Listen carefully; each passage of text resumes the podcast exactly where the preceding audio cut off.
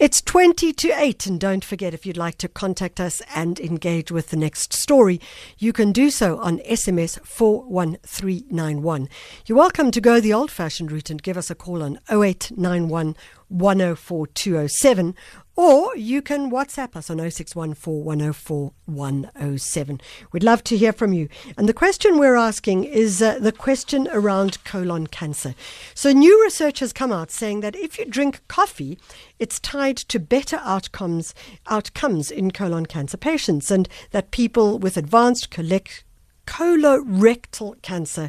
If they drink coffee, they are associated with longer survival and less cancer progression. On the line with us, we have Dr. Marlin McKay, a GP. Dr. McKay, thank you so much for joining us. Thank you very much. Thanks for having me. Dr. McKay, let's start with uh, the question What is colon cancer and what are the symptoms? How does one know that one may be at risk? Yeah, so so cancer of the colon is a cancer that involves the lower part of the gastrointestinal system, your colon. Remember, you have your food pipe, then your tummy, stomach, and then your small bowels, about six meters long, and then the thick tube taking the waste product down to your anus, uh, 1.5 meters long. That's your colon. So cancer that develops anywhere in that region of your colon to your anus or your rectum or colorectal cancer or cancer of the colon it's probably about the third most common cause of uh, of of cancer that we have. And the symptoms can you can you know it can present in various ways. It can may even have no symptoms, especially in the early stages. Yeah. But the the usual thing that we ask patients about is uh, a change in bowel habits. So in other words, you know the way your tummy works, the way your your, your pattern of going to the bathroom.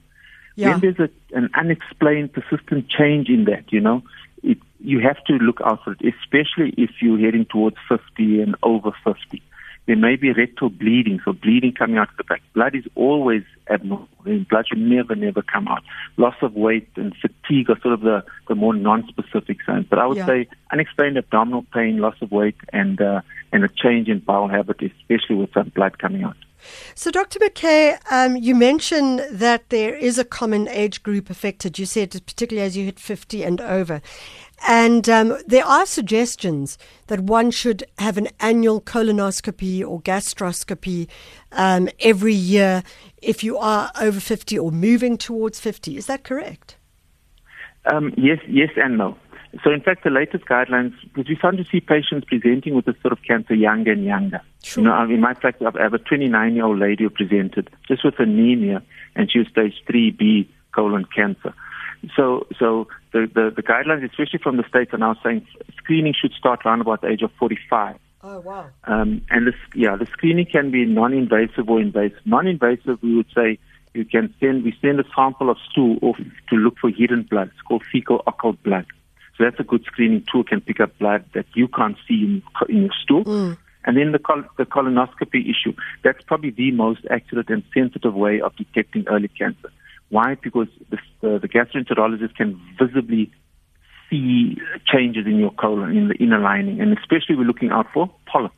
Yeah. Because polyps are usually pre-cancerous. So if there is a polyp there, they can remove it. Now, so if they've seen polyps and they removed it, then you are sort of clear for the next five to ten years so it's not then necessary to have a colonoscopy every year. It'll only be those in high risk uh, uh, patients. So generally, anytime from the age of 45, I would recommend have uh, once off colonoscopy as a screening tool, and then the gastroenterologist, depending on the findings, would recommend whether you need one in another two years, five years, or even 10 years. We're talking to Dr. Marlin McKay about colon cancer. Are you perhaps at risk? Have you noted anything different in your stools? You're welcome to give us a call to speak to the good doctor on 0891 104 207. 0891 104 207.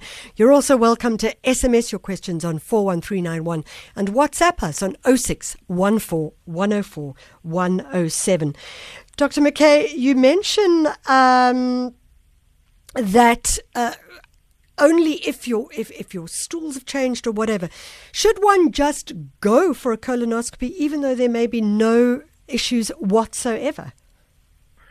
Oh, yes, yes, absolutely. So remember, the, the, the, the, symptoms are those.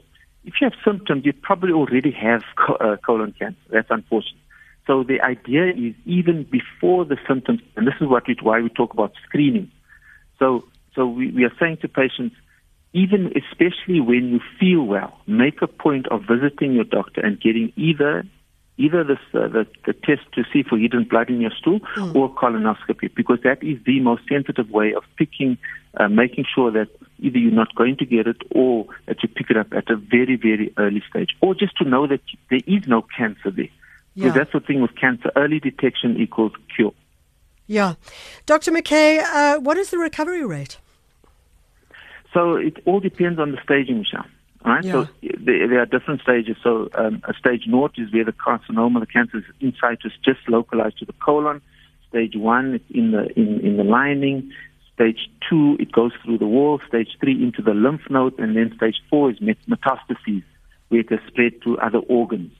So stage four, the, the, the prognosis is poor. There's about a 14, 15% survival, five-year survival rate compared to stage naught or stage one, where there's about a 90% survival rate. So that survival rate means what's your chances of living, of, of seeing the next five years compared to someone who does not have cancer. So the earlier we pick it up, the greater your chance of survival and a cure compared to finding it once it's spread beyond the colon into, for instance, your liver and, uh, and yeah. other organs. So, what about this new research that says that coffee is tied to better outcomes with cancer? You know, coffee is yeah, coffee is coming to the fore in terms of in terms of cancer. So much data. So, stepping uh, taking a step back, Michelle. Even a few years ago, around about 2015, data um, uh, meta-analysis of a number of studies showed that drinking coffee was protective against colon cancer, a number of other cancers. Yeah. And it even had a dose response. In other words, the more coffee you drink, the probably you got a bit better protection. So coffee already helps to prevent cancer. Now this data has shown in patients who have existing cancer, especially metastatic cancer, so stage four cancer where it's spread, by drinking coffee, it improves one's survival. Jeez, I mean, and drinking more than four cups improves the survival even more. You know what? Well, I'm, I'm kind of, I'm kind of, it's just crazy. Like five years ago, they were saying, no, you can't drink coffee. Now they're saying, oh, you should drink coffee. I mean, it's like, we just, yeah. it keeps changing. I suppose, like COVID nineteen, it keeps changing this, as well. But this is, but this is, this is why medicine is exciting. So it yeah. all go, it goes with the evidence. As the evidence comes to the fore, we change what we are saying. Now we are not saying. I don't think the data is saying.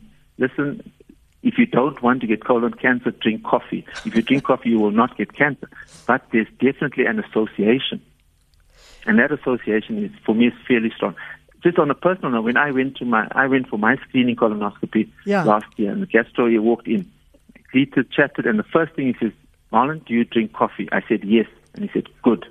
My wife, who doesn't drink coffee, ran to the coffee shop and bought four cups of coffee.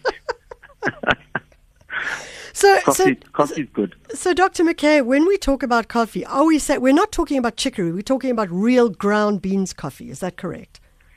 So, so yes. So the evidence is is, is uh, um, it just it, for now it says coffee, whether it's decaffeinated, caffeinated, um, ground coffee. The the, the the the data did not specify which mm. type. Of, so for, for for me, it just means coffee. Whether it's my cheap coffee that I have in the coffee or your expensive you know, coffee ground, it's coffee. Okay. And that it seems to have some antioxidant, with the antioxidants and some anti-inflammatory properties that are valued there. I think it sounds like it is a very, very exciting development, particularly for those of us who are coffee drinkers first thing in the morning. Now I don't have to feel so guilty when I have those two cups or when I'm saying, Where's my coffee? Absolutely, don't feel bad about it. And I'm I'm I'm drinking four. I've been drinking four cups of coffee for a number of years now. I'm not shy to say that. So. Well, that sounds. Hopefully, fingers crossed. It sounds like uh, the right way to do it. Dr. Marlin McKay, thank you so much for joining us. He's a GP. And uh, that new research stating that coffee is tied to better outcomes with colon cancer, but also suggesting even if you are feeling well, healthy, and frisky, and you are moving between 45 onwards, then maybe now's the time to go and have a colonoscopy and just get yourself checked out as you move forward into the future. It's 10 to 8.